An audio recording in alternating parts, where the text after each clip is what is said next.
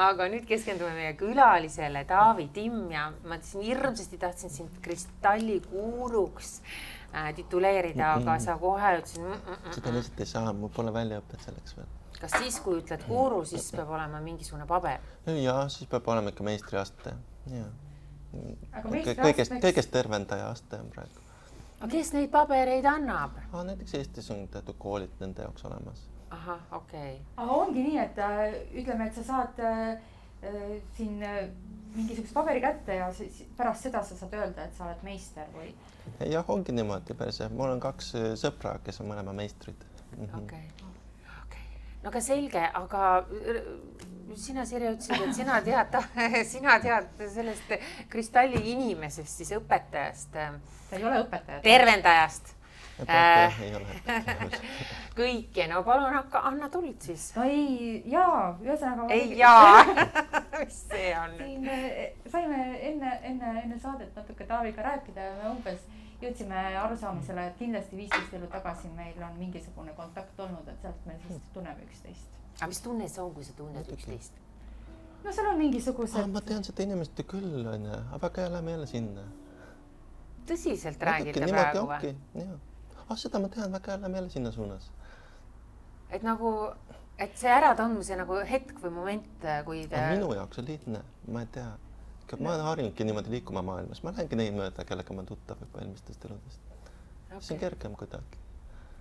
okei okay,, väga põnev aga ma ei teagi, millest alustada, sest tegin kodutöö ikkagi ära ja lugesin su kohta ja seal oli nii põnevaid story sid ja ja noh, kohe story sid nii-öelda, inimene, kes on ennast proovile pannud, läinud laia maailma äh,. paranda mind, kui ma kuskil nagu viltu lähen, on ju, iga inimene tõlgendab, noh, loetud ju isemoodi. ja, ja a la nagu noh, mõned eurod taskus ja vaadanud lihtsalt eksperimenteerinud, kas sa saad hakkama ja sa saad hakkama, sellepärast et sa kuidagi äh, ma ei tea, mis siis nagu kõrgemal tasemel, kas sa siis loed mingeid äh, mõtteid või need inglid sinu ja teise kellegi pea kohal saavad kokku ja kanaliseeruvad ja siis kuidagi aitavad. eks ta ole ikka nagu isiklik individuaalne proovilepanek eeskätt, kui teha midagi sellist, minna võõrasse riiki üksi ilma rahata, siis on ikka see, et kas ma saan hakkama ja kuidas ma saan hakkama. no minul oli taskus võtta see meditatsioon, ma olin õppinud mediteerima kui raske olukord, ma istun maha, ma mediteerin, midagi head juhtub järgmiseks. aga selles mõttes, et aga miks seda vaja on, miks, miks on ennast vaja proovile panna?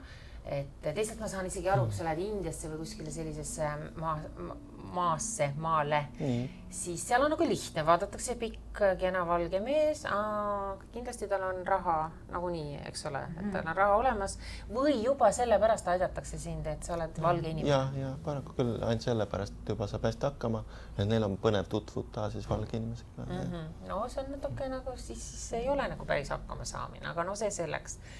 aga räägime pigem ikkagi sellest, mida sa teed nagu, sa oled selgeltnägijate tuleproovis ka sel aastal ja mis mm, -hmm. mis teema sul nende kristallidega ikkagi on? Äh, no siiski olen nüüd juba siis professionaalne tervendaja kristallide abil. Äh, ja noh, kui olengi tsakra tasakaalust väljas, siis ma suudan seda harmoniseerida mm. -hmm. ka siis läbi kõne, läbi helilainete, kui siis ka läbi reiki energia kanaldamise mm. -hmm.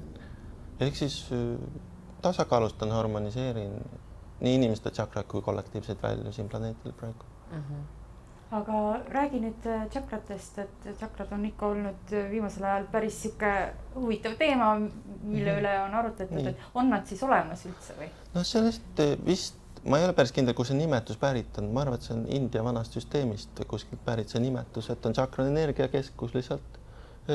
ta võib noh, näha või kogeda värvilise valgusena siis inimese kehas aga sa näedki siis, et talumine on punane ja ülemine on lilla või kuidas oh,? ta on tegelikult jah üsna lihtne, et ta on isegi veel kergem kuidagi. et sa noh, näed seda energiat ja tajud ja tead, et see punkt on nüüd seal, see punkt on nüüd seal, see punkt on seal. näiteks ma võin kohelda kaheksas tšakra, seitsmes, kuues, viies, et see on nagu õpitav -hmm. et see punkt nagu, see võib olla nagu seotud natuke mingi punkt massaaži või see punkt on seal, see on seal. aga sa siis näed ka, et, et kui on blokeeringud, et, et kus, kus inimesel noh, vaatadki peale mulle näiteks, et, et kus mul need blokeeringud võivad olla oh,? seda ma nüüd veel küll pole teinud aga põhimõtteliselt sa saaksid seda teha? me peab olema vastastikune kokkulepe, et sa lubad mul seda teha ja see peab olema sinu kõrgeimaks hüvanguks ja sul peab olema õigus aktsepteerida mind kui tervendajat.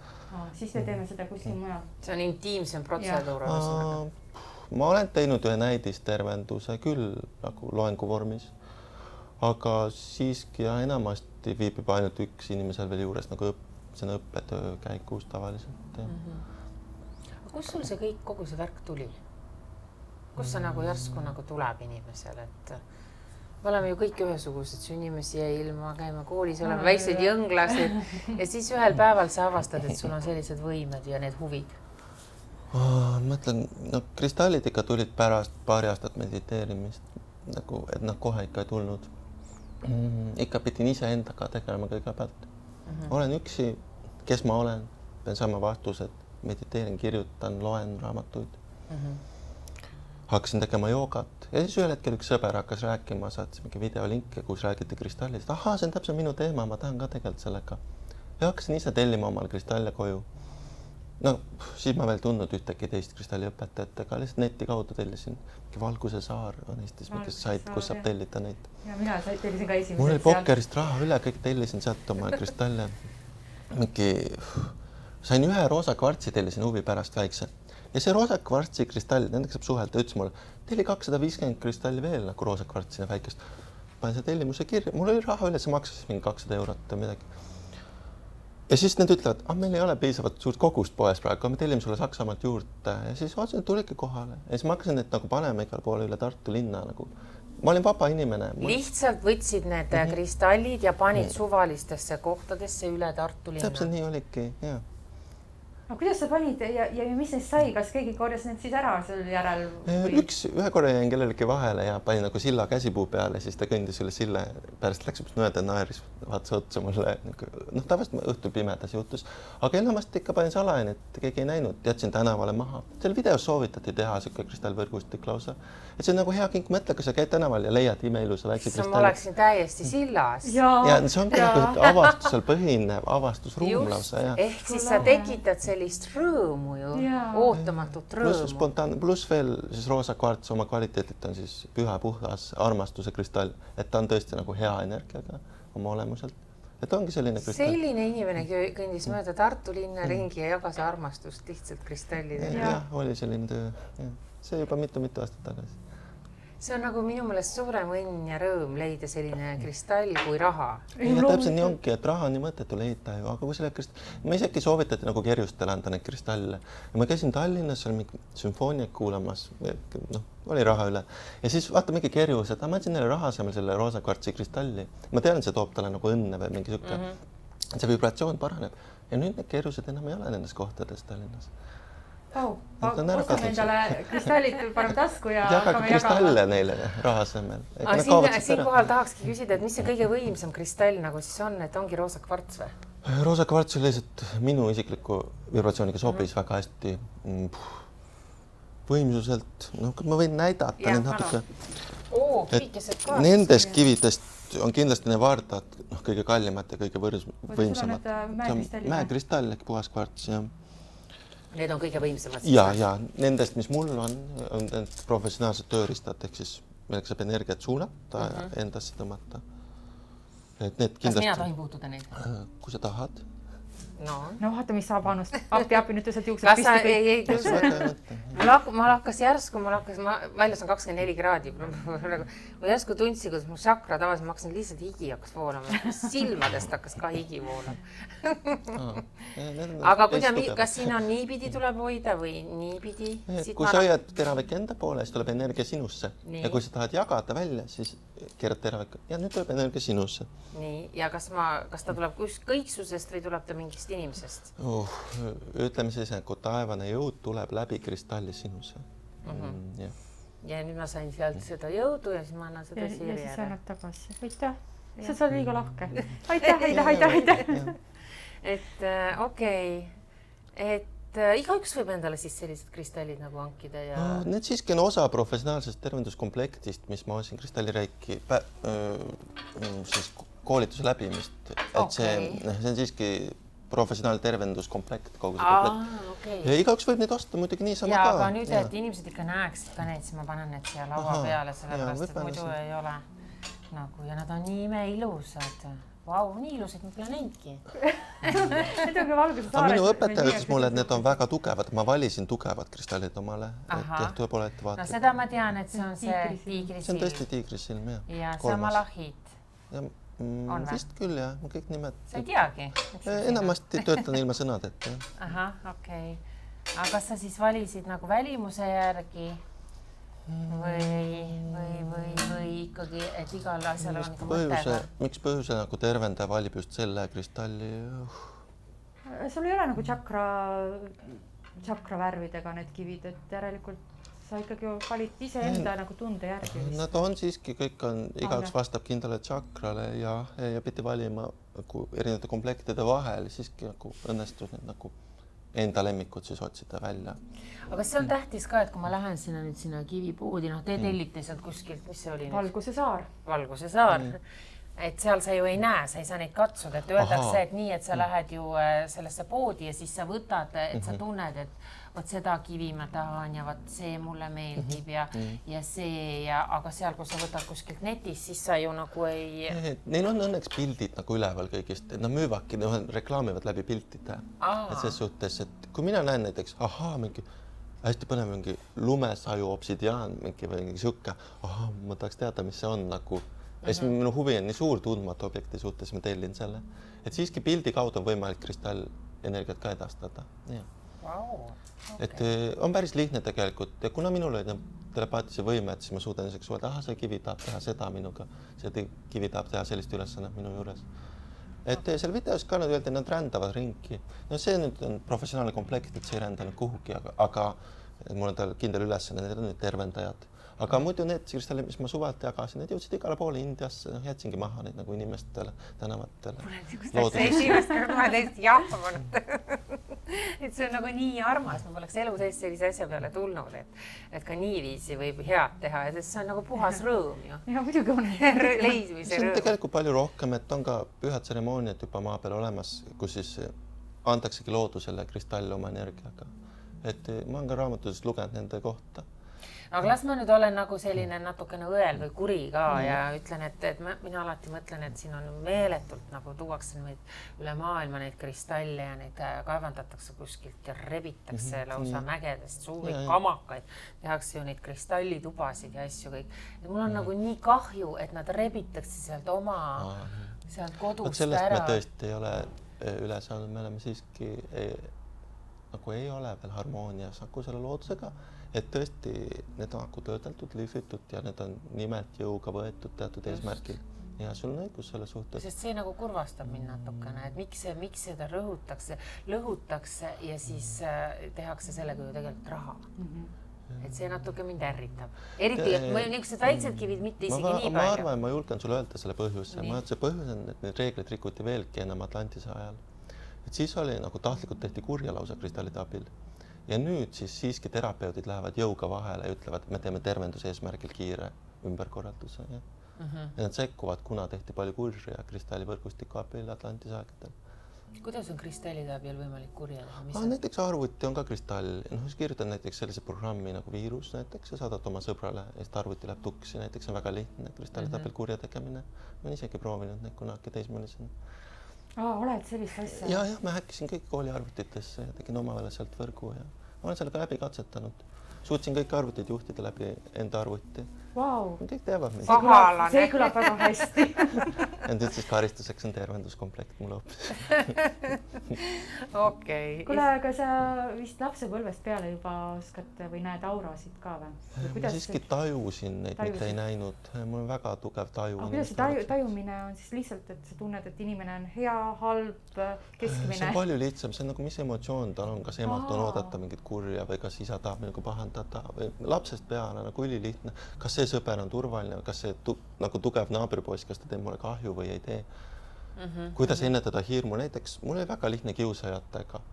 no mingi viie meetri pealt ma tunnen ära, et temas on palju hirmu ja ta tahab tulla mulle kallale.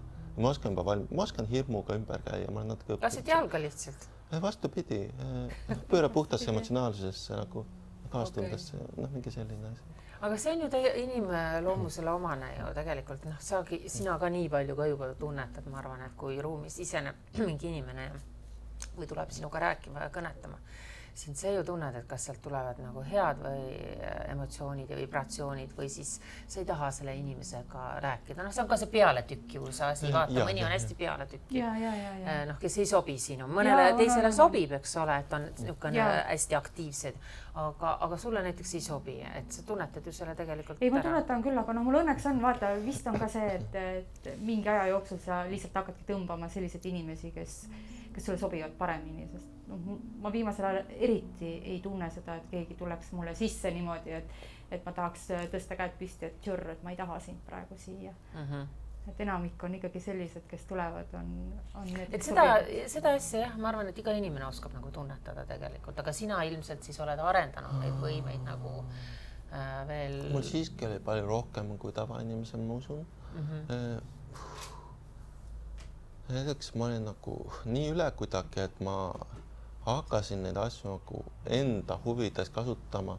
ja siis, kui ma sain seitseteist, ma tegin mingi pokkerisandile konto ja me mängisime kaaslastega nagu raha peal pokkerit nagu ebaseaduslikult mingi väikesed summad.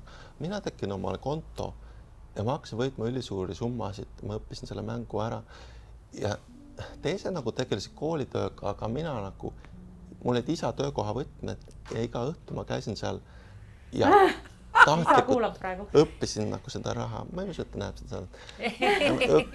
Neil ei ole seda televiisorit, neil ei ole TV3. Nad ja siis nagu, ma olin nii süvitsi selles sees, et teised mängisid sentide peale. ühel hetkel sõber küsis, palju sul Taavi on, mul kuussada eurot juba. ja siis järsku mul oli kolm tuhat eurot ja siis mul oli kümme tuhat dollarit. ja siis ma olin nagu Viinis ja nagu noh, et ma nagu ise üksinda läksin läbi selle raha nagu et mul oli hoopis teistsugune süvataju nagu nendega. Wow.. et eh, mul oli võimed, mida ma kasutan siis eh, Vau, mingi rahamasin siin istub sellepärast ma ei imesta, et inimene jagab kive tasuta, puistab neid mööda linna ringi, et ma tahtsin just enne küsida, ma unustasin ära, et, et okei okay,, et kivide jagamine, kivide jagamine, kust see raha tuli nagu, aga nüüd no, ma saan aru, et aga see, kas ei ole ka natuke tasakaalustav, et, et natuke siuksel äh, nihva-nahva moel raha teenida ja siis seda tegelikult lahkelt nagu nii-öelda. seal isegi on see kohustus, mul oli küll raha üle ja ma tajusin, ma näiteks ei osta midagi suurt, ma ei osta maja või autot mm -hmm. ja ma tahan reisida, näiteks raiskan selle sinna, aga siis soovitati üürit või panustada kristallidesse ja. aga kes see soovitas? Et kuhu investeerida raha, Spirit Science videot on ühe ameeriklase tehtud. Ja Jordan David on selle inimese nimi. kuhu investeerida raha? jah, kristallidesse. On kõige targem investeerida raha. kristallis, palju sul siis kristalle on kodus juba? eks ma neid liiga palju laiali jaganud, noh praegu väga palju enam ei ole, üks neljakümne eurone roosa kvarts, sihuke kuul ja need on väga väärtuslikud, see komplekt on uh, päris kallis, mingi alla kahesaja natuke või mingi selline mm, -hmm. et ta on nagu mingi koht, kuhu panna raha minu jaoks See... investeerida kristallidesse. nii et see on väga tark mõte. aga kuidas, ma okei okay,, ma hakkan neid kristalle kokku ostma, aga, aga mis siis edasi? Eh, paned neisse nagu oma energia ja jagad kuhugi laiali, et sa nagu ja, jagan laiali tasuta energiat mm -hmm. või annan raha eest alati nagu, kui keegi tahab ja sa tunned, et kristall tahab sinu juurest lahkuda, siis sa jagad selle vabalt välja. näiteks äh, sul on mingi, ütleme, tellid Valguse saarelt mingi viiskümmend erinevat kivi, ütleme okay. paarikümne euro eest. ja siis näed, su sõbral on puudu näiteks aragoniidist, ühele sõbrale kunagi andsin. ja sa annad selle talle ja universum mingil hetkel saadab sulle vastu energiat. näiteks mida rohkem sa jagad välja, seda rohkem sulle tuleb tagasi energiat. see lihtsalt oskuslik kristallidega töötaja lihtsalt jagab õigel hetkel õigele inimesele õige energiaga kivi. aga kui sa oled algaja, siis sa paned tunde järgi lihtsalt ja see tuleb sulle hea tundega tagasi mingist teisest kohast. kuule, meie investeerimist ikkagi hmm. saame aru, et see on rohkem nagu rahaline. ei jah, tegelikult üldsegi mitte, universumis on palju kõrgemad investeeringud kui raha olemas ja, ja meie oleme nii madal, mina olen nii madala selle tase, tasemega ja mina, mul ei ainult rahanumbrid käivad silme eest läbi, aga see on minu jaoks midagi täiesti uut, et, et läbi, no see on ka vana. sa võid, tegelikult sa ei pea mõtlema, et see raha on madal, mõtle nagu näiteks, et ma tahan hoida näiteks head suhet oma emaga, kuna siis juhtub see, et see on nii lihtne tegelikult. või ma tahan näiteks investeerida sellesse sõprussuhtesse, et siis mul hakkab hästi minema, ah see inimene mulle meeldib, et prooviks ta ära sepita, nii lihtne ongi vaata aga kui sa teadlik nagu sellest, vaata siis on kuidagi veel lihtsam onju. issand, kui armas. et see energiavahetus, siis mõelda, ahaa, aga ma nägin seal nagu sellist energia, ma tahaks selle nagu endale üles kirjutada. ma olen hästi palju teinud seda, et ah, mulle tuli mingi ilmutus, kirjutaks üles, jagas Facebookiks nagu postitan Facebookis lihtsalt. ja see on, olen tasuta infokanal, ahah, ja siis elus hakkab hästi minema pärast seda, et see on veel kergem kui raha nagu et kuidagi, ahah, mul tuli mingi hea luuletus või mingi tekst lausa, ma kirjutan selle üles, jagan kõigile Facebookis, vahet ei ole, mis hakkab juhtuma. ja tuleb mingi ülihea energia mingi lausa mingi järgmisel päeval minuni. ja see on nagu sihuke maailma korrastav nagu vahend. mul endal oli rahaga probleeme, sest ma läksin sellest rahamaailmast nagunii välja. No kolisin ilma rahata Tallinnasse, naine küsib, mida sa teed enda arvates oma eluga mm. -hmm. ma tulin kuskil Rainbow kogunemiselt, jooksin mööda metsa ringi mingi peaaegu ilma riieteta lausa. ja siis, mida sa teed, sa tuled ilma rahata Tallinnasse ja nüüd elame koos sinu arvates või, et sa pead tööl hakkama käima. nagu läksin, normaalne inimene. Läksingi tööle, et esimese, elu esimese töökoha nagu turvateenistusse Kristiine keskusse. olidki okei okay,, kaua ma seal olen, poolteist kuud ja siis sain edasi nagu ja mul oligi mingi karmapõlg, et ma ei olnud ammu noh, käinud nagu sellises kohas üldse olen turvamees seal. ma ei kujuta sind muidugi turvamehena ette, aga okei okay,, selline turvamees, okei okay.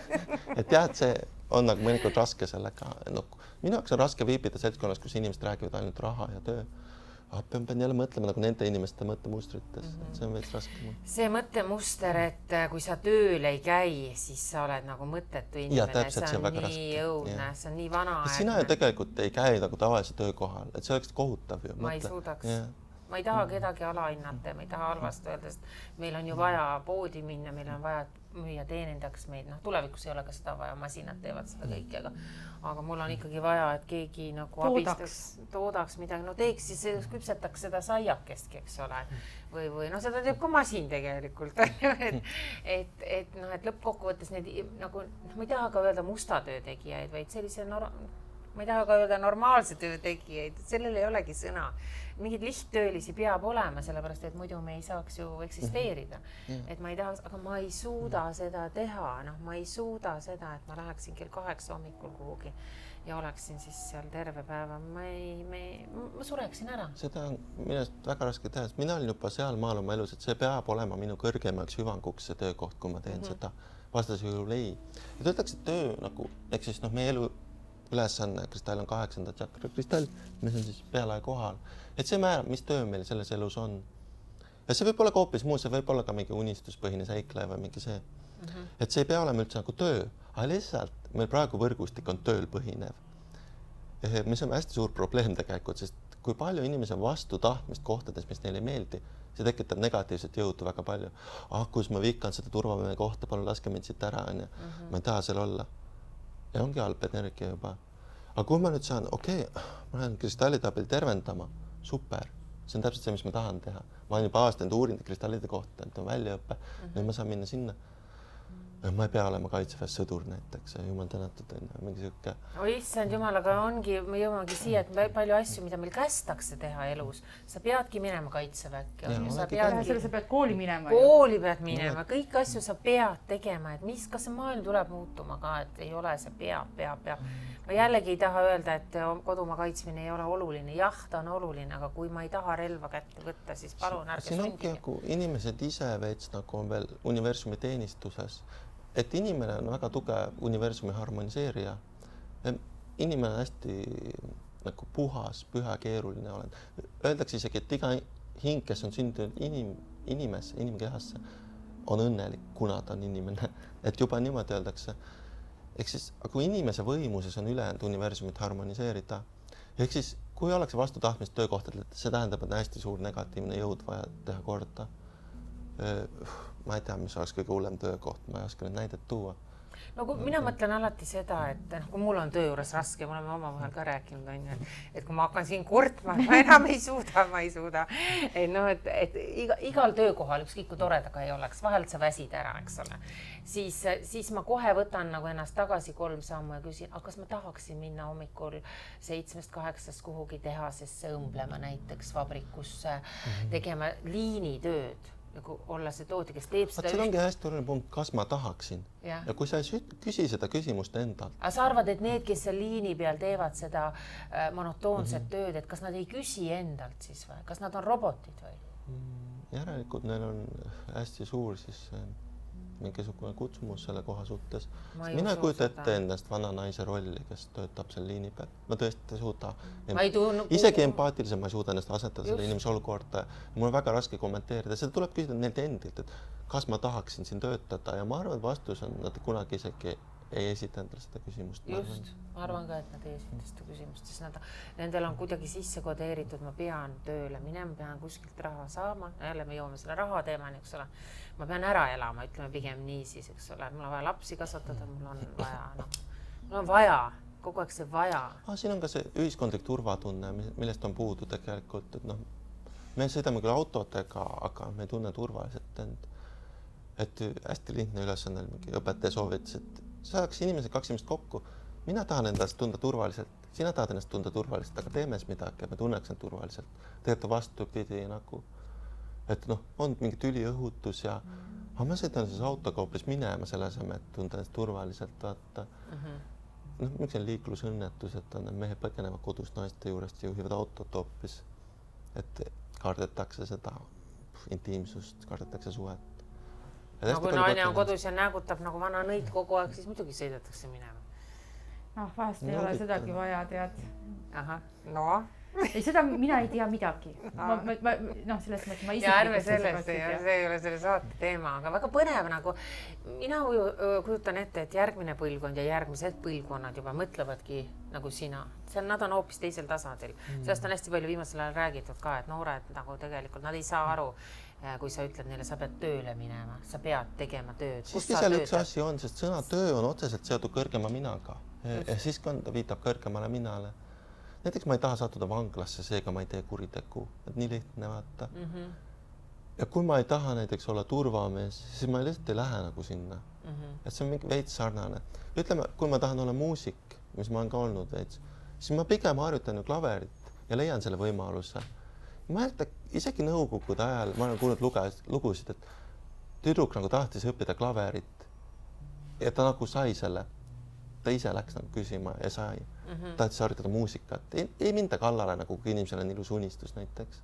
Et selle kaudu tehakse näiteks unistusloome, mul on ilus unistus näiteks, ma tahan õppida näitlejaks. Ja keegi ei ründa seda inimest, sest et näevad, et ta nagu tõesti tahab sellega tegeleda.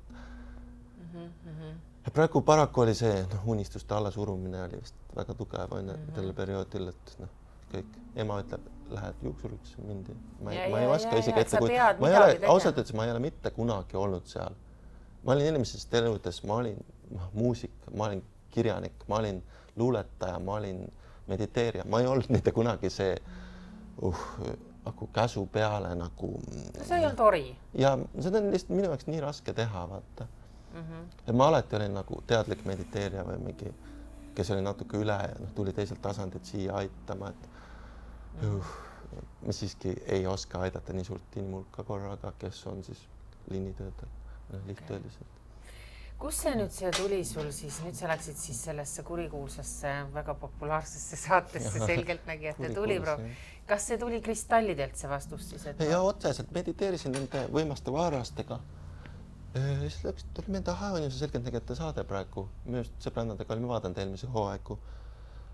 Läksin arvutisse oma vanemate kodus, lauaarvuti suur, teen arvuti lahti nagu otsin Google'is Eesti selgeltnägija tuleproov kaks tuhat kaheksateist. vaatan, oh, just link olemas, mingi kolmas või neljas see koht, vaatan üheksateist tundi tagasi pandud üles, et nüüd saab registreerida sellesse email ja telefon. Noh, kirjutan emaili, on telefoniga väga julge helistada, minu jaoks oli liiga ränk sekkumine telefonikõne. võtsin emaili ja siis kirjutan neile ja siis jah, tuleb see mingi Janar või kes oli see produtsent kuskil Mhm. osakonnas. Janar helistab, kas teie panite ennast sinna kirja? ja, ja siis nagu siis noh, juba edasi ma lasin nagu juhtuda asjadel, tema kutsub mind ja ma annan oma parima läbi kristallite ja saab, mis saab ja saingi finaali, see on nagu nende.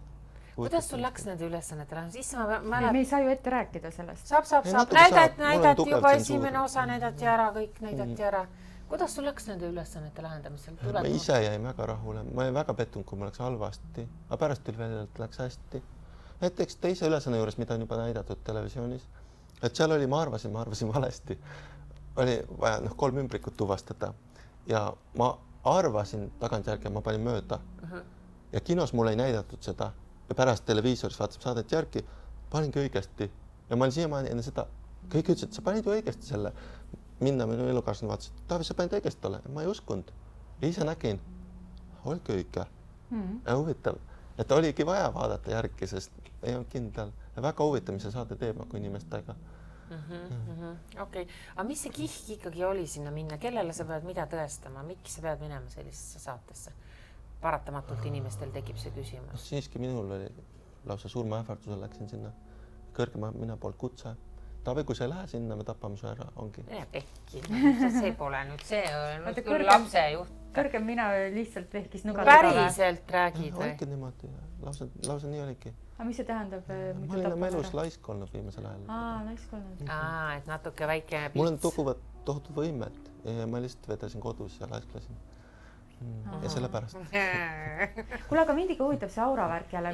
mine saa oma teemale. hüppame, hüppame nagu teemalt teemale kogu aeg, aga, aga see, kas noh, sest aurast on ka nii palju ja iga, iga inimene, kes äh, räägib aurast, see räägib äh, kuidagi erinevalt, et mingi aura pilt, seal on sul kõik äh, vikerkaarevärvid ümber ja siis keegi räägib, et sellel inimesel on see roheline aura, sellel kuldne, sellel punane aura, et kuidas sina neid aurasid näed?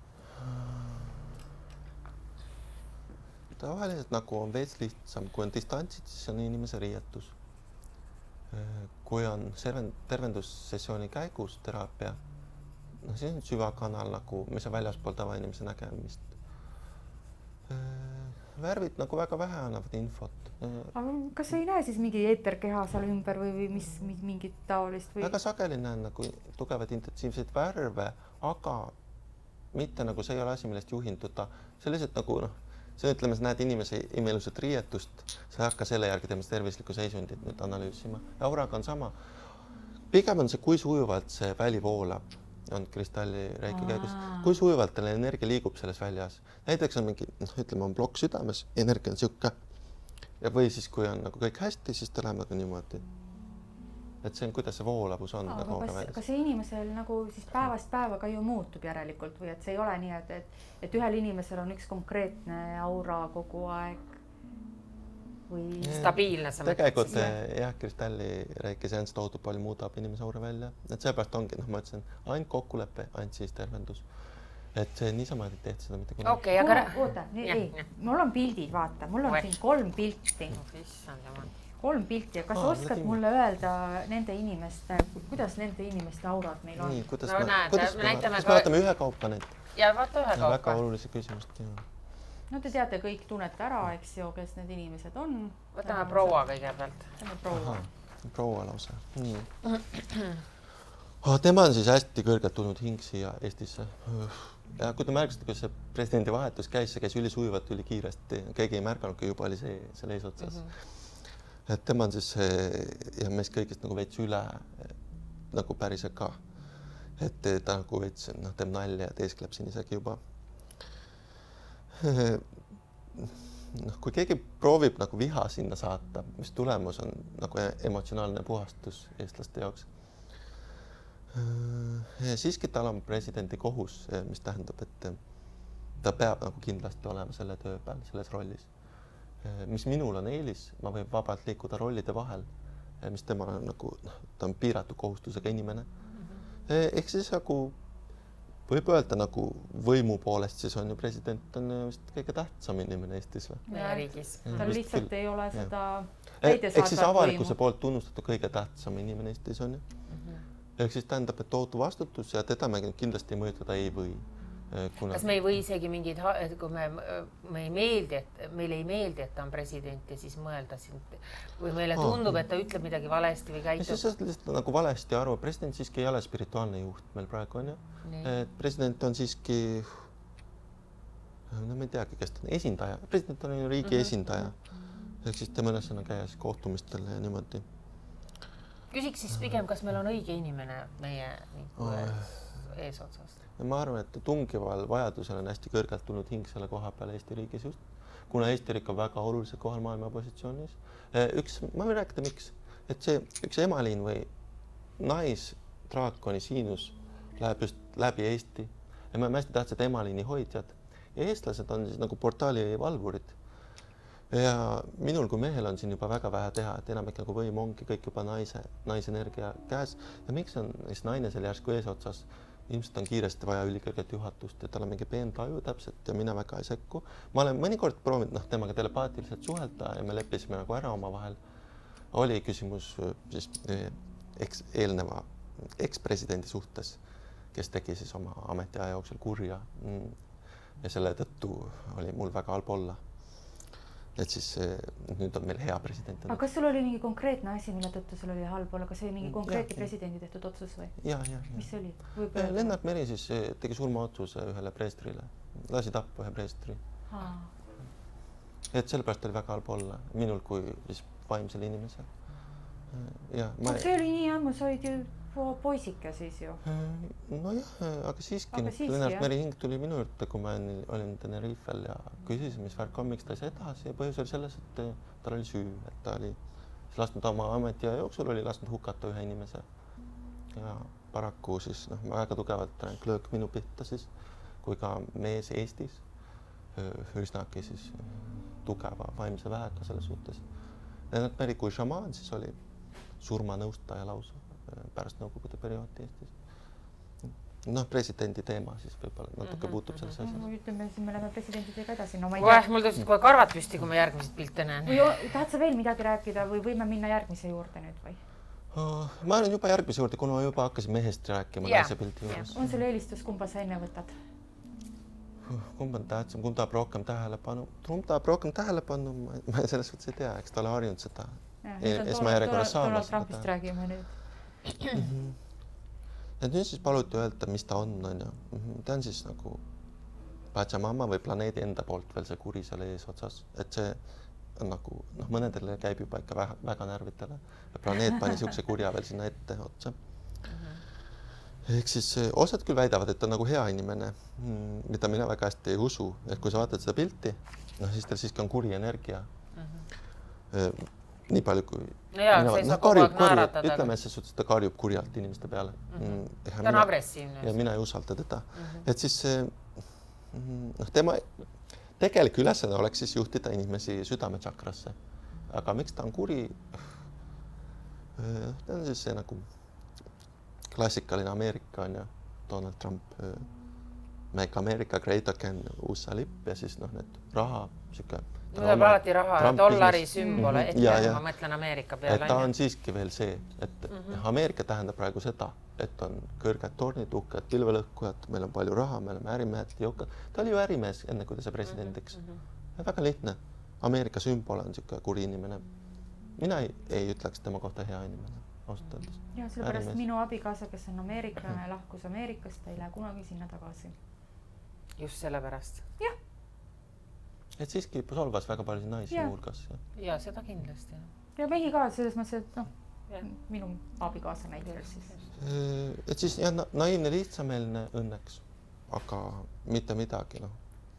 ütleme nii, nii, et on ärimees ja kuule, aga vaata, Tooma, Tarmo Urb ütles nõnda, et ta jääb kaheks, kaheks valitsuse ajaks, et kas sa seda oskad ka nagu ennustada või? selles suhtes eks see ole siis noh, Ameerika enda siseriiklik otsus, et noh, ülejäänud riigid võivad juba blokeerida, boikoteerida selle inimese energiat, kui nad tahavad. meil ei ole kohustust suhelda USA-ga, kui me ei taha nagu. aga me väga jõuliselt suhtleme. issand, kõige suuremad sõbrad, kõiki oma uhked lennukid ja värgid ja sõjaväelased no, jah, siis on ja... paraku see pärast siin, et siis Nõukogude Liit ründas Eestit kunagi, sellepärast on NATO siin. ja noh, siis mõnes mõttes nagu me teeme koostööd on ju selle riigiga, Eesti teeb selle riigiga koostööd. ehk siis äh, minu meelest võiks minna paremini, et ei pea ikka halb inimene seal nagu eesotsas olema. et pigem USA-ga võib koostööd teha, aga pigem võiks USA president või seal eesotsas olla mingi teistsugune inimene. paraku tal on noh, nii ülitugev imago, et keegi ei pääse sellest, nagu igal pool on see mm -hmm. Donald Trumpi nagu isikukultus on ju, igal pool, see tungib mm -hmm. kõikidesse inimestesse, et sellepärast on ta veits hull. no aga Hillary Clinton oleks olnud parem president või? Äh, ma nüüd üldse ei oska kommenteerida neid asju, tõesti ei tea paraku mitte, ma ei, siiski raha. ma arvan ka, et, et see on umbes sama valik. täiesti, minu jaoks täiesti nagu sama. kes oli korraks, oli see Al Gore, aga ta võeti kiirelt vist maha sealt. -hmm. eemaldati kiiresti. nii, aga nüüd me okay. läheme sinu jaoks kõige ebameeldivama isiku juurde tõenäoliselt või?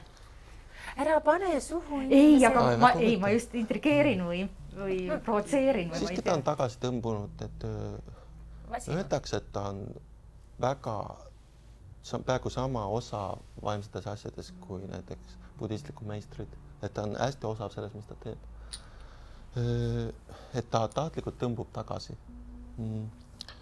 kui sa vaatad selle inimese energiat eh, ja võrdled Trumpi omaga, Trump on noh, jõuline, lööb nagu välja, see tõmbub noh, negatiivsesse vaikselt tagasi ta on nagu väsinud minu mees. jaoks on nagu sorry, polegi midagi teha, tulebki tunnistada neid vigu. tuleb tunnistada, võtta noh, vastutus nagu sellest, mis oli. Ta ei saa midagi parata, et endised liidrid nagu tegid vangilaagreid, et Venemaa või Nõukogude Liidus, et endised liidrid noh, tegid sõdu. aga ta ei olegi see kurjus, kellena eestlased armastavad teda ikka tõlgendada. paraku tal noh, siiski lasub nagu tugev noh, kohus ja vastutus Venemaa ees, nagu ja kui inimesed on harjunud Venemaad nägema impeeriumina, siis selles suhtes Putin jätkab seda liini. ta ei ütle, Venemaa ei ole impeerium, ta ütleb vastupidi nagu noh, Venemaa on väga tugev, on Putini sõnum. aga miks ta teeb selliseid koletuid asju nagu Krimmi annekteerimine ja kõik sellised nagu, vabandust, ma ei tunne seda keelt üldse, mis see tähendab? et ta, et see, mida ta tegi Ukrainale, ahaa, et Ve- Vene sõdurid läks Ukrainasse. nii palju, kui mina tean, siis Ukrainas oli juba uus tehnoloogia, mis oleks toonud inimkonnale hüvangut, siis taheti blokeerida seda uut tehnoloogiat, et hoida rahamonopoli võimul. et seal oleks olnud juba vist tasuta energia nullpunktil põhinevad tehnoloogiad minu teada ja siis taheti blokeerida seda sõjaväe abil, et ei juhtuks vaimne spirituaalne vabanemine inimkonna hüvanguks. Vau, hoopis selline, vaat sihuke käik, täitsa huvitav. aga E- Eesti, kuidas me, meie se- selline seis praegu on, võime me ennast turvaliselt tunda siin Venemaa kõrval? paraku jah, nendel meestel pole vähimatki šanssi siis nagu Eestit enam uuesti kohata isegi vaimses mõttes. Et toodud karmilised kuriteod, miks on Eesti karmiliselt puhas riik ja Venemaa karmiliselt väga halvas olukorras?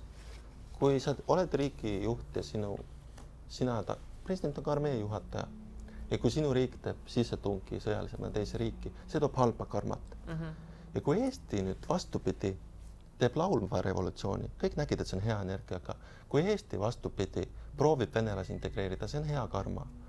ehk siis neil paraku polnud enam vähimatki šanssi nagu Eesti keskiga võistelda. kui sa vaatad jumalikus mõttes või karmilisi seoseid, see on tohutu vahe nagu mida inimesed teevad selles riigis, mis tegusid. ja kui näha, riik tungib sõjaliselt veel ikka veel teistesse riikidesse, järelikult inimesed teevad selles riigis halbu tegusid kui Ameerika, Eesti on liitlased, on ju, Eesti selles suhtes, kas ei tunginud Afganistani ise, nagu ta oli liitlasvägedega, aitas Ameerikat. No kuna ta on osa sellest liidust, meil oli see Mhm, kohustus, aga me nagu ei algatanud seda agressiooni, et praegu on jah, see sõjapoliitika veel praegu siis teema nende inimeste puhul. aga kus, kuhu sa näed nüüd maailma liikumas? selles mõttes, et äh, ma ei tahaks nüüd öelda paraku, aga siiski paljudele ei meeldi, on ju, et nüüd see naine hakkab juhtima. see on hästi teada tegelikult vaimsetes ringkondades, et naiste juhtida on järgmine kolmteist tuhat aastat. Mehed juhtisid meid läbi galaktilise öö eelmised kolmteist tuhat aastat ja nüüd me anname end nagu südamele. süda hakkab juhtima ehk naiselik süda nagu võtab võimu. no aga sinu ego, mis ütleb mehe ego selle peale? aa, mina juba ammu käin naiste järgi selles suhtes, mul oli kindel soovitus, et ah, tee nagu naised teevad ja mine sinna. et mul selles suhtes jah, ei olnud kuigi raske seda enam teha. et siiski väga vale oleks olnud noh, võtta nüüd mingi sõjaväeline juhtpositsioon ja hakata lajatama kõigile. noh, ma ütlen, mida süda tunneb, mida süda tahab, on tegelikult õige. et mina nüüd jah, enam ammu ei juhi siin midagi, et kõik on juba naiste käes. naiste käes on, ise näed, isegi väikses Eestis on seda nii tugevalt näha. see on tu- tugevalt tunda isegi jah. ma ei tea, see on isegi minu jaoks pisut hirmuäratav. Ühel hetkel oli nagu hurraa, hurraa Aa, nagu väga lahe nende trummi poole, sa võid näha, kui see on viimane meeleheitlik katse nagu uh, -huh. nagu Ahah. Putini puhul isegi ei ole seda näha, vaata, aga Trump on just see, ma veel nagu näitan teile, mis ma olen nagu noh, mees, kes raputab rusikat. viimased. et jah, see nüüd kuigi kaugele enam ei jõua, et seal on naistest ümbritsetud see inimene no juba. see tähendab, et sõjad äh, langevad ära äkki või? noh, kas ükski naine tahab sõda, Ei taha, hea ükski, sest. need naine küsib esimese asjana kohe, et kas ma selleks oma lapsed siia ilma sünnitasin või mul oli pojad. jah isegi konflikte seetõttu, et ma käisin kaitseväes näiteks oma naisega, mul oli konflikt, mis mõttes sa läksid kaitseväkke? aga ma tahtsin riiki kaitsta, ei tohi enam onju, juba on naiste käes kõik. et ei ole Ahah. päris nii, et ma lähen relvaga nagu ja see on teise inimese eluoht, et seda isegi mina enam ei tohi teha ausalt öeldes. ja kui nüüd mulle tuleks kaitseväest kiri no et ma olen reservis, ma olen reamehe auaste, et mine palun nüüd kaitsma, ma isegi ei tohi vist enam relva puutuda ausalt öeldes. tõsiselt räägid. vist küll jah, ma kardan küll juba seda, et see on juba nii kaugel. no aga mis sõnum see nüüd siis on äh, meie riigile ja meie noortele meestele Aa. minu meelest see on väga õige sõnum. naise süda on uskumatult vägev, et üle kõigist relvadest on see sõnum. jah, okei okay., ärge minge kaitseväkke. Teie minge tegevteenistusse, olete seal kaksteist kuud ja. see on seal psühhedeelikumidest ka rääkinud, me mm. võtan selle teema sellepärast esile, et see juba sel nädalal on meil siis äh, Psychedance. Psycherance, Psycherance Psycherance'i konverents. kon-, suur konverents, mis on täiesti ainulaadne, et see on üldse Eestis toimub selline asi. Räägitakse hästi palju psühhedeelikumidest, inimesed ei saa aru, tagasiside on olnud äh, kahetine, öeldakse, mis te räägite ja propageerite narkootikume, eks ole. et, et, et siis nad, sa oled siin öelnud ise, et kui inimesed psühhedeelikumi teevad, siis saavad nad sellega kontakti. et maa ümber on kaitsekiht neljandas dimensioonis, kui teha vähemalt minu puhul, eks ole, psühhedeelikume, alati tulevad vastu armastavad kosmilised olendid, kes võtavad vastu ja juhendavad edasi. Ja kui teha. DMT-d, siis kindlasti kohtud mõne olendiga või tunned seda. kes on DMT või mis see on või mis asi see oli? ma arvan, DMT, selle kohta, kuidas öeldakse, LSD siis on see aine. aa LSD, LSD-s on see aine sees, jah. nii. Et mis sa, kuidas sa nüüd siis seda, selle, selle peale ju siin kõik hakkavad karjuma kõva häälega. narkomaan. tegelikult see käib, minu puhul vähemalt see käis läbi Püha Jumaliku ühenduse ehk siis kroonsakrast edasi. ehk siis minu puhul oli väga napp see eh, nagu kosmiline kord või jumalana sekkus siis minu olemusse, oli vaja infot edastada minu kaudu. noh, siis saadeti mulle need neli väikest siis seda DMT tükki või sellist, ma isegi korraks kohtasin, isegi kõrgetes dimensioonides saadeti mulle need tükid oota, kuidas nad nagu taevamanna tõi sulle või? talle. otseselt nagu kuulsite pärast minuni jõudis, et seda vist ei tohi veel öelda, kuna Jah. väga kurikuulus see network just,. ärme, ärme ei, seda ei ütle. aga jah ma kohtasin seda olendit, kes nagu ütles, et tema tegi need tükid minu jaoks mm. -hmm. programmeeris. noh, see, kus see hetk, kui ta seda ütles, ta oli neljandas dimensioonis armastava jumalana või naise kujul. Nii see hetk, kui ta seda ütles, ilmselt ta oli pärit veel kuskilt mujalt või kõrgemalt, aga ei, mina tean neid asju. mm. -hmm. nii sa tarbisid ära ja mis siis äh, tulem oli? oh, nagu hoopis teine, kui sa oled selle aine mõju all, siis on kõik on nagu suurepärases sünkroonis, sa tead oma elu ülesande eesmärki. sa lihtsalt nagu lähed mingi jumaliku juhatuse järgi, et see võimendab seda jumalikku juhatust tohutult mm -hmm. minu puhul. et sa lihtsalt, sul noh, öeldakse noh, väga selge, konkreetselt telepaatiliselt, sa saad nüüd selle planeedi hüvanguks teha seda, nii, palun mine nüüd sinna, tee seal kohas selline meditatsioon, kristallitapid. no ongi väga lihtne kõik elu ja nii toimubki kõik. jah, pluss veel see, et sa saad oma suhted korda tänu neile. Hmm. aga see on nüüd, sa tegid ühe, said neli tükikest, onju, aga kas äh, nagu seda tunnet ei ole, et ma nüüd tahakski kogu põhimõtteliselt nagu noh, kord nädalas äh, pühapäeval siis. paraku see on noh, väga raske trip, siiski ei soovita. liiga raske paluks mitte neid teha, kuna see on lihtsalt veits karm nagu selle inimese jaoks, kes seda teeb. aga mis mõttes ta nagu karm on, mis sul, mis sellega kaasnes minu jaoks kaasnes näiteks füüsilise rännakud siin maa peal. Läksin naise ja lapsega Tenerifele Türki uh,. täiesti kohutav, et ei soovita, trip väikse lapsega, minul kaasnes oot-oot-oot-oot-oot, ma nagu kukkusin kelgu pealt maha praegu. Ja füüsilises maailmas väga rasked toodurännakud, trip ühe, üheaastase, pooleteistaastase lapsega, nii et laps oli mul kõhu peal ja rändaki kuskil kõrpes või ei soovita teha neid aineid kellelegi, opa, ups, ups. liiga raske jah, ei soovita neid teha mitte kunagi mitte kellelegi. opa, okei okay., no meile eelmise saate külaline ju rääkis ka tegelikult, et et noh, seda tehakse, eks ole, et mingites asjades selgusele jõuda, aga ta ei soovita seda, sest sul peab olema teejuht kõrval. ja, et see on äh, suhteliselt nagu Et riski, riski business. noh, mis ma soovitaks, on nagu teised ained šamaani juhatusele No aga mitte sellest. aga loetle, mis need on? ah, kui teil on juhust kohata mingit inimest, kes pakub tseremoonia käigus kanepit näiteks, soovitan, kui on tseremooniaalne komme, kui sa näed, et inimesed on pühad või pakuvad sulle, kohtlevad austusega seda taime, muidugi, või siis leebemad ained, näiteks mingi šamaani poolt pakutud suits näiteks või siis Nad seened on tugevad ained, aga siiski soovitan ainult šamaani juhatusel mm. -hmm. mis mul kästi teha neid üksinda seda LSD-d muideks ja ongi korras. noh, ülitugev trüpp, mitu kuud siiamaani nii armas. selles suhtes, saade on käkki tegu selle kõrval. ongi niimoodi, kusjuures.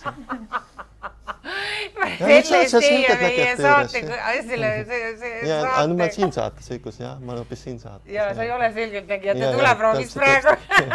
ta on veits leebem. aga kas sa vahel ei ole mõelnud seda, et võtta seal mingit, võttagi seal mingi LSD enne saadet sisse ja lahendada ülesanne niks-naks kusjuures ära? eks ta jah ole veits doping, et ainult era, eraelus ja siis noh, muudel eesmärkidel, peabki olema püha puhas eesmärk, mitte nüüd selle abil nüüd saavuta midagi.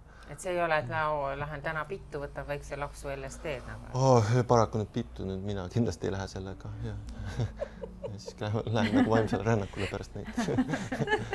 ma olen käinud peol, see oli ammu, ma enam ei tee väga, väga valgustav ilmselt see kogemus. on üks põhjus, miks me saime sinuga ühendust, et mõlemad oleme teinud sarnaseid aineid. Ära rohkem räägi palun. tiiks, tiiks. ei, mina soovitan inimestel kõik asjad elus ära proovida, sellepärast et muidu ei ole mõtet üldse asjadest rääkida, kogemustest rääkida, ehk siis kui ma, aga noh, siin on iga, igal asjal on omad sellised äh, nüansid ja, ja, ja igaühel on oma teekond, ütleme nii. kuule, aga kuidas su naine vastu peab sinu kõrval? oh.. jah, nagu hoopis teine laine järsku mm.. ta, meil ongi olnud väga raske, hästi palju tüliseid konflikte. mina tundsin nende konfliktide kaudu me lahendasime kõrgema taseme energiaid.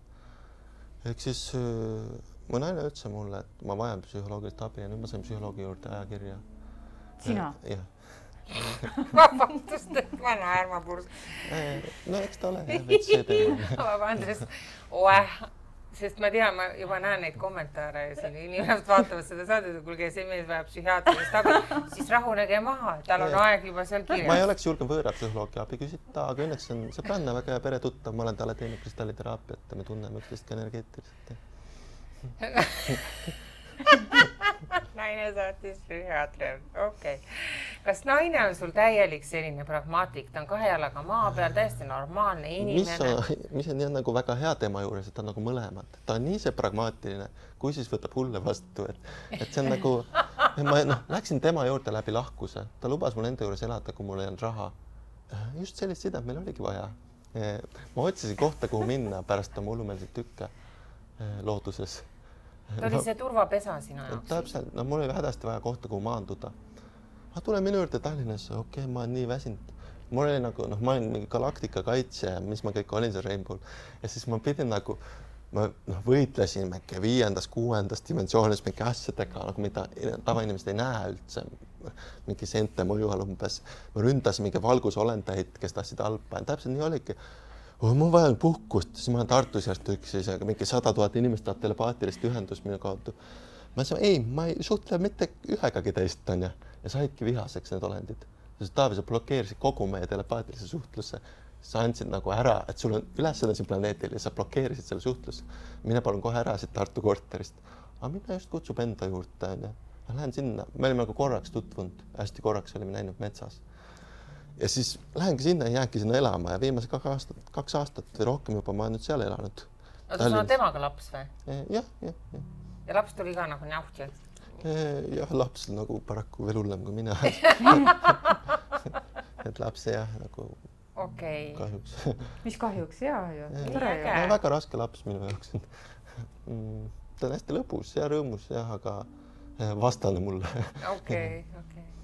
No ühesõnaga, naine on tegelikult see ankur, mis hoiab sind siin ikkagi natuke nagu jah, ta ütles nagu väga otse, ei tohi lõhkuda ilusaid armastusel põhinevaid suhteid, mis ma olin teinud, ma olin nagu energeetiliselt üle inimestest.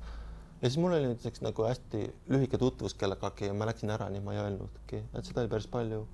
noh, kuna ma tundsin, et on vaja harjutada seda vaba armastust, näiteks plejaadidelt pärit õpetuse järgi, ongi okay, noh, me oleme vabad armastuse põhinevad olendid, ükski suhe ei hoia meid kinni ega piira meie armastust. ma harjutasin seda, aga see teebki inimestele haiget natuke, ütleme, armunud kellessegi, aga nüüd oleme aasta aega lahus ja harjutame, et me ei saaks haiget nagu ja siis võib-olla juhuslikult kohtume nagu kahe aasta pärast uuesti. ja see on hästi raske harjutus, kuna meil on palju traumasid emotsionaalses kehas. aga siis naine ütles mulle väga konkreetselt, Taavi, palun ära tee seda kunagi inimestele, ära nagu harjuta haiget tegemist selles suhtes. ja siis ma teadsingi, ongi väga pekkis, et vanem põlvkond ei saanud üldse aru, mis üldse juhtubki enam. ja siis noh, ongi, mis tal oli nagu noh, väga raske olnud, minul oli kerge elu, minul oli head vanemad ja lapsepõlv, mu naisel oli raske elu nagu halvad vanemad, tal oli raskem mm. -hmm. kuigi ta väga armastab neid, tal oli palju raskem, ta pidi ise saama hakkama väiksena. ja siis ongi see, et, et ma ei lollitaks nii palju kõrgematel sagedustel, vaid aitaks reaalselt päriselt inimesi ja see kanti ka see tervenduskomplekt mulle noh, tuleb anda tagasi, noh, ära tripi kuskil kaugel. aga kuidas sa, kus sa aitad inimesi või kuidas sinuga ühendust saab saada mm.? telepaatia, kõik ei valda seda telepaatiat vaata. jah, no ongi see telepaatia on esimene asi, millega, mille kaudu. sa vastuvõtte ei tee või? teen küll, aga lihtsalt mul pole ühtegi klienti juba mitu kuud. miks? ma olen üleval ametlikult äh, Universumi kodulehel. aga teeme reklaami. Jah, vabalt, mul ongi raha vaja ses suhtes, mul ei ole no, ühtegi klienti. palun ütle, kus ma leian, kuhu ma lähen, kus ma leian? jah, ma olen siis, äh, võtan inimese vastu, Niine üheksa siis Universumi kool on kristalliteraapia tuba ametlik kristallireikise tervendusseanss on seal, noh, maksab kolmkümmend eurot, sõpradele kakskümmend viis, kakskümmend eurot. kõigepealt tehke ennast sõbraks siis nii, seal on ruum, ma tulen sinna kohale, seal mingi diivan on seal ikka või põrandal? no seal ametlik jah, seal on ikka professionaalne, et olen ka põrandal teinud tervendust, aga seal on siis professionaalne tervendusvoodi. nii, paned sinna inimese pikali? inimene läheb sinna, kristallid peale uh. Mhm. -huh ja saab väga täpselt häälestada inimese aura välja, saab kõiki asju tervendada, absoluutselt kõiki. noh, kuna me teeme siis neljandast dimensioonist läbi kristallide kolmandasse, siis kolmanda dimensiooni füüsilised haigused, me loeme ainult energeetilist keha ja selle kaudu teeme korda inimesele. vähki ka või? Vähk paraku on juba väga kaugele jõudnud, et enamasti inimesed jõuavad enne sinna, kui neil tekib vähk, et me oleme siiski kiirüksus, et jõuab inimene ammu-ammu mitu aastat enne kohale, kui ta jõuab haigestuda vähki. Aga kas sa näed siis ära, mis inimesel viga on, sest inimene alati ise ju ei tea, tal võivad olla mingid sümptomid, mis tegelikult eh, ei pruugi üldse viidata õigele haigusele. Inimesel on probleem, ta tuleb sinu juurde, ega inimene ei lähe, terve inimene niisama ei lähe, ikka on midagi, mingi häda. meil on tavameditsiinist hoopis teistsugused mõttemustrid. me näeme niimoodi, selle inimese energiaväli on sealt kohast natuke halb või sealt kohast natuke halb mm. -hmm. ja siis ma näen seda kristallika nagu häälestab ära ilusa muusika saatel või kõne abil ja nüüd ta on sealtkohast natuke hea. et ma isegi näen seda peentaju telepaatiliselt. Ma ei pea üldse noh, suhestuma haigla mõttemustritega, näiteks mingi vähk, ma isegi ei mäleta neid haigla nimesid. Nagu, see on nagu. see on nagu hoopis teiste inimeste mm -hmm. teha, see ei, ei puutu minusse ise. aga kui mul ikkagi on nagu maks hakkab kärbuma, kas sa... no, maks on viha, maks on Maks kärbub sellepärast, sa jood nii palju. ja no ma mõtlengi just, et et noh et kas sa saad siis selle, selle jo, jo, joomise te, tekitatud kahju saad ära tervendada või? Selles suhtes joomine on kurbus onju, aga maks on viha, me teeme, tegeleme emotsiooniga, inimese hing on haike, on eeskätt emotsionaalne nagu tunnetuslik eesti keeles, tunded. nii, maks tähendab, et sa oled vihane no, mingi asja peale. Jah, vaata kops läks üle maksa. Kuule, aga ei, aga päriselt noh, selles mõttes, et noh, ütleme ega. mille peale sa oled vihane, minu küsimus. jaa, ma vihane ja kõik, ma joon nii palju ja mul on maks, maks on kärbunud, aga, aga, aga sa saad teha ainult mind nagu emotsionaalselt tervemaks, ega maksa tegelikult ei saa tervemaks teha. maks terveneb, kui sa oled emotsiooni korda, niipidi hoopis ta teeb su emotsioonid korda ja siis on maks ka tervenemas. oota, räägime nüüd kopsudest, et ma suitsetan ka. Jah, no nagu täpselt vastupidi praegu see, et miks inimene jääb haigeks, on ju et ta näiteks kardab suhet alustada või siis näiteks tal on emaga raske või tal ei ole piisavalt armastust isa poolt, siis ta nagu jääb haigeks, et saada tähelepanu. mõtle nagu selle peale.